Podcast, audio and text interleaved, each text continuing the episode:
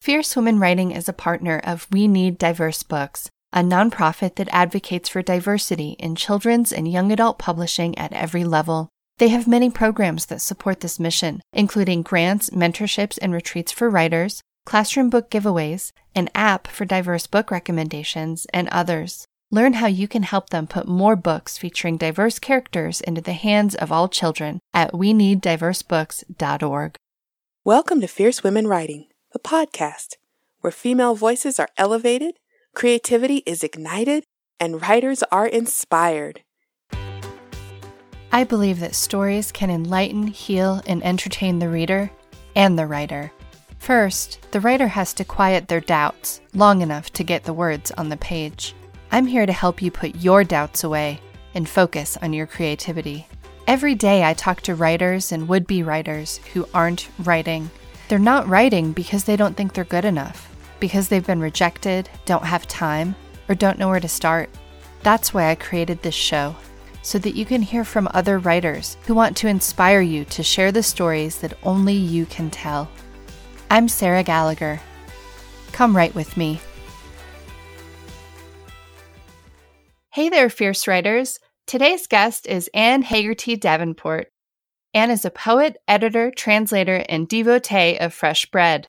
She has hand published three chapbooks, and her poetry and critical writing have appeared or are forthcoming in Entropy, Bird's Thumb, Pleiades, The Stillwater Review, Adana Literary Journal, Digging Through the Fat, and Run and Tell That. Anne serves as the executive editor of Quill's Edge Press, as the founder and editor in chief of Terra Preta Review, as a mentor with the nonprofit Poetry Heals, and as a freelance editor and teacher. She earned a dual MFA in poetry and poetry and translation from Drew University. Welcome to the show, Anne. Thanks so much for having me.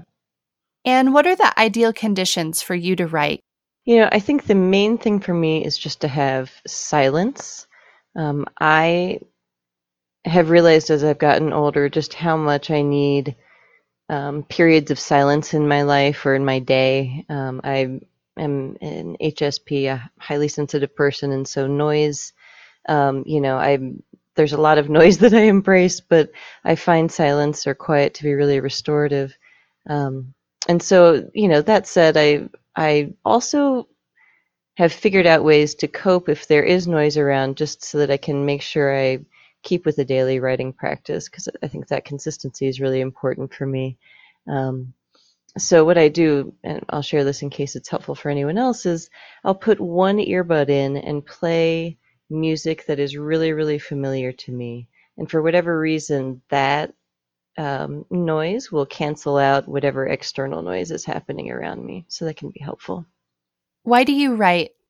I have to. I I think that I I think that I would die if I couldn't write. I I don't like I'm not um, that sounds melodramatic, but I'm not really overstating it. Like I, I think I might actually explode.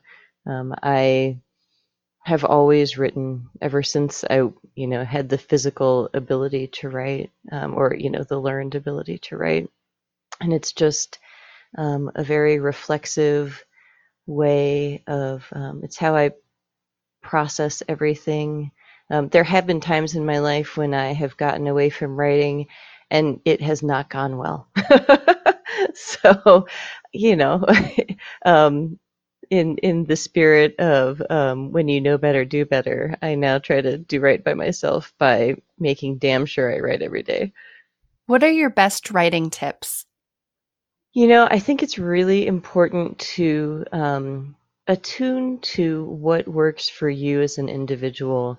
Um, paying attention to what conditions are present when you have a writing session when things are really flowing.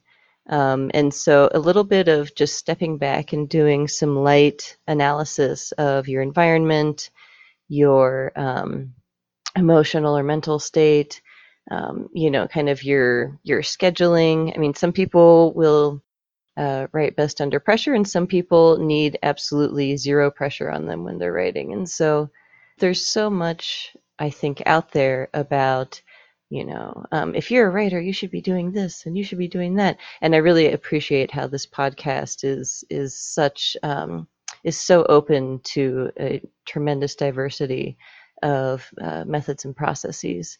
Um, I really think that's important. So I guess I would just say, you know, paying attention to uh, what you specifically need is really important. I know that for myself, also, um, those uh, those needs and processes have really evolved. I mean, I'm 41 years old now, and it used to be that um, I felt a real need to write, you know, every three days, just once every three days, and I was good, and I could like feel that pressure building, and then um, I would write, and I'd be like, "Yep, I'm good," and you know, produced plenty of work that I was happy with. And now, um, you know, I don't know if it's just, I don't know why. I'm not really I don't really need to know why. I just need to know that this is what I need, right? I need to write every day. It's really, really important for my health and happiness. Um, and not just my not just my mental health i think even like i feel like i do a better job of taking care of my physical health when i'm tending to my creative health um, sorry i feel like i've gotten far away from your question that is fine what are your suggestions for someone trying to overcome a block? Mm, that is a great question. Um, you know, first of all, uh, don't beat yourself up about being blocked. It happens to everyone. I mean, no one is immune to blocks. Um, I think the first thing to do is to um, tell your inner critic to take a long walk off a short pier. Um, a lot of times, I think that when we're blocked, it's because our inner critic is getting the upper hand, and we feel like, you know, we don't have anything worth writing about. Um, and I would say just write anything. I mean, you know, write out a grocery list. Like it does, you know, write anything. Write just, you know, um, do some stream of consciousness journaling. Anything that you can do um, just to uh, it even though it might feel silly at the time, it it really, in my experience anyway, can really help to just kind of um, get the energy moving again. Um, and then another thing is really, um, and I know this is this podcast is a great resource for this. Working with writing prompts, there are a lot of great prompts out there. Thank you, magical interwebs. You can um, you can you know click around to different sites and find a prompt that speaks to you we have some prompts on uh, on my um, literary journal Terra Preta Reviews Instagram page if if that's useful. That's at Terra Preta Review. But you know, or even just come up with your own prompts, or ask a you know ask a few friends, trusted friends, to you know write down prompts and send them to you and cut them up uh, on pieces of paper and then literally like draw them from a hat or a box or something. Um, the more that you can invoke the element of surprise and response um, that can sort of help if you can't push through the block with just you know stream of consciousness writing or whatever else it is then sometimes you can leapfrog the, the block by surprising yourself with a prompt what about editing and revising tips? Ooh, so fun. um, you know, first of all, I would say don't be afraid to experiment. It's really important to give ourselves that freedom. I think part of the reason that we can feel safe in writing down a first draft is because we can trust ourselves to um, treat that and subsequent drafts with respect for what that writing needs and to trust yourself to be able to um, keep working at it until it becomes you know what it needs to be and what you need it to be. So um, you know just save every draft save every version. If you end up not liking something you can always go back to an earlier revision. So um, revision. So give yourself permission to play a little bit. Um, you know, certainly there are kind of tried and true things like um, go through and look for every single instance of the verb to be and replace it with a more um, specific or dynamic verb. Um, you know, check for adverbs. Uh, you know, if you absolutely have to have that adverb there, well, maybe maybe you could find a different verb.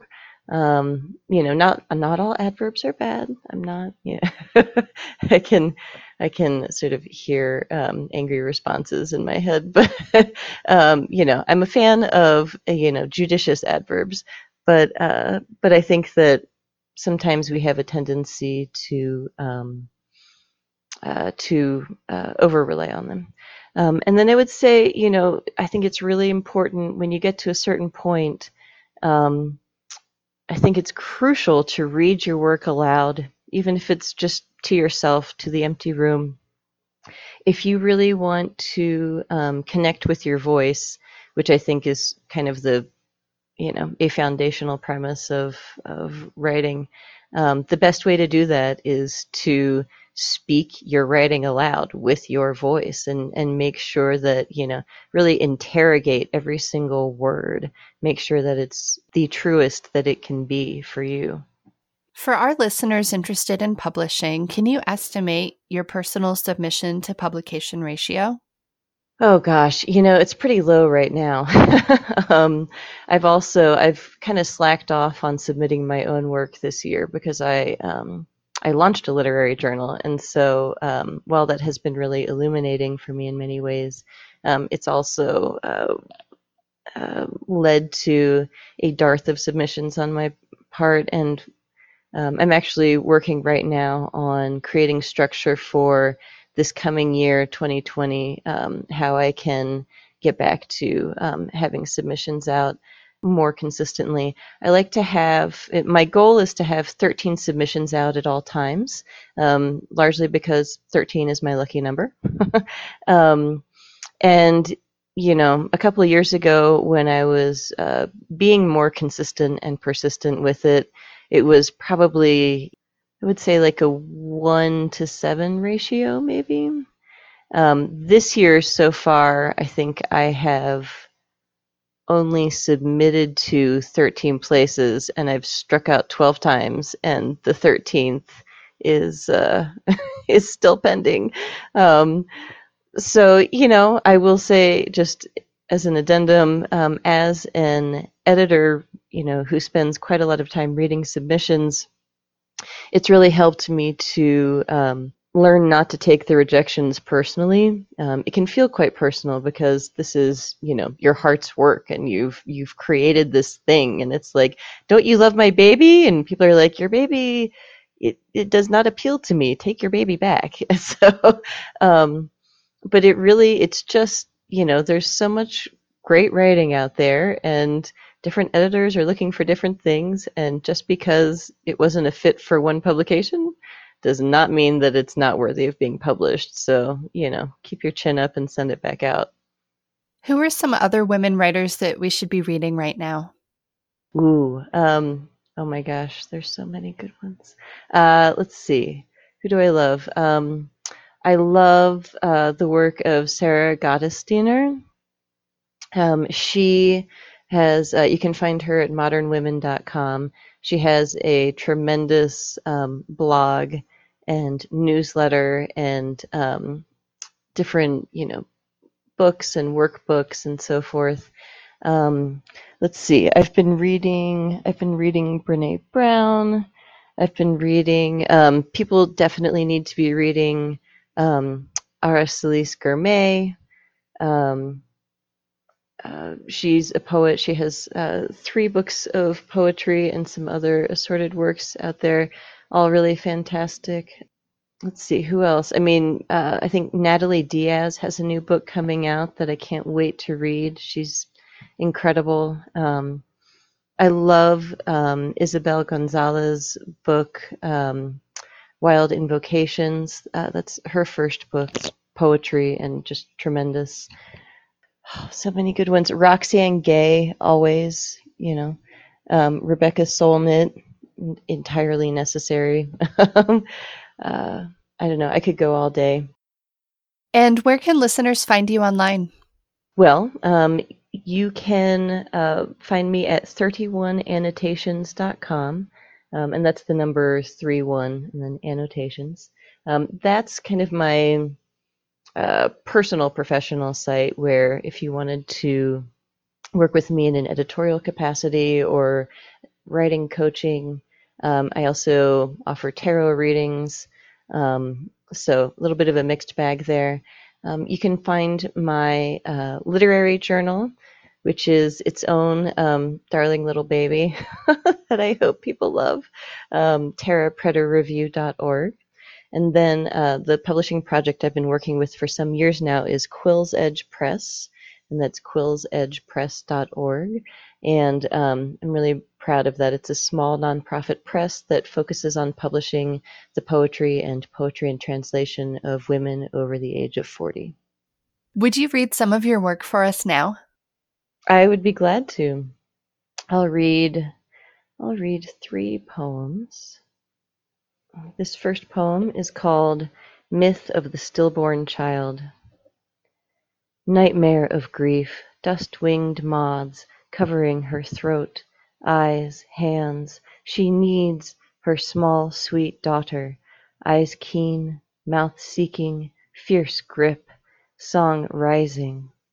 Scorched earth, north wind, the wolf lopes across salt fields, mouth full of ripe joy. Tell of the mother lost, the child gone on, implacable light barring the canyon. Tell how the mother longed to burn this bright world down, how she sought to forget this love, how she failed that too. She has only wolves, one for birth, one for slaughter. Open up, she says, and death stares. She hears the shred of lullaby the dead cradle to their ears. She wakes herself mid-song. This next poem is called Lunar Eclipse. 1. The moon's ironed flat by light till globe's shadow lays her bare. Stripped, the dark orb grows taut as a belly soon to ride labor's clutch. 2. The moon must, I think, birth strange creatures of dream, the way her colors, her curve, transform to dust, red as staining blood, hope mottled in cratered seas. 3. If you stand beside the ocean, beneath the night's dark panes, you can watch the moon slough her bright shield, watch her descend an unseen staircase, tread the lawn and gravelled trail. Careful thread her barefoot path across thick scratch grass of fleeing dunes, to wade, naked light, and keep walking into an ocean brimming with stars. And finally is a poem called Scorch. I carry fistfuls of red black coals up and down the stairs all day. They light no hearths, they cast shadows. God, this fury burns. Steel ache twists in my teeth. The coals burrow to the quick and breathe, crack their knuckles, jostling along fault lines in my palms, vying for a view. All these long years, they never go anywhere they think it's enough their seething keeps them in motion, waiting for you to stir them again. Thank you, Anne, for sharing your wisdom and writing with us today. It's been a pleasure. Thanks so much for having me.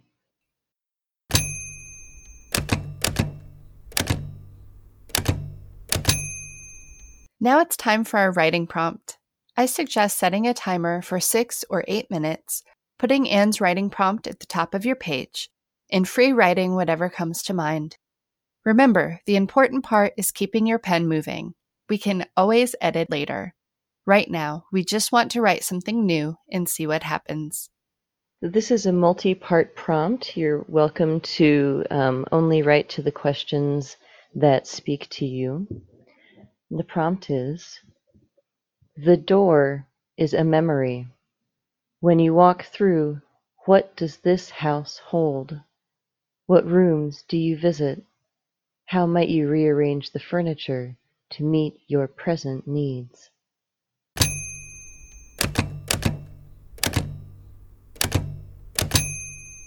So I have to be honest with you. Anne is one of my best friends. Most of my close friends are writers, actually. I feel like we naturally find each other, but it never happened before I started telling people that I write. Now, when people ask what I do, I lead with my creativity and say I'm a writer.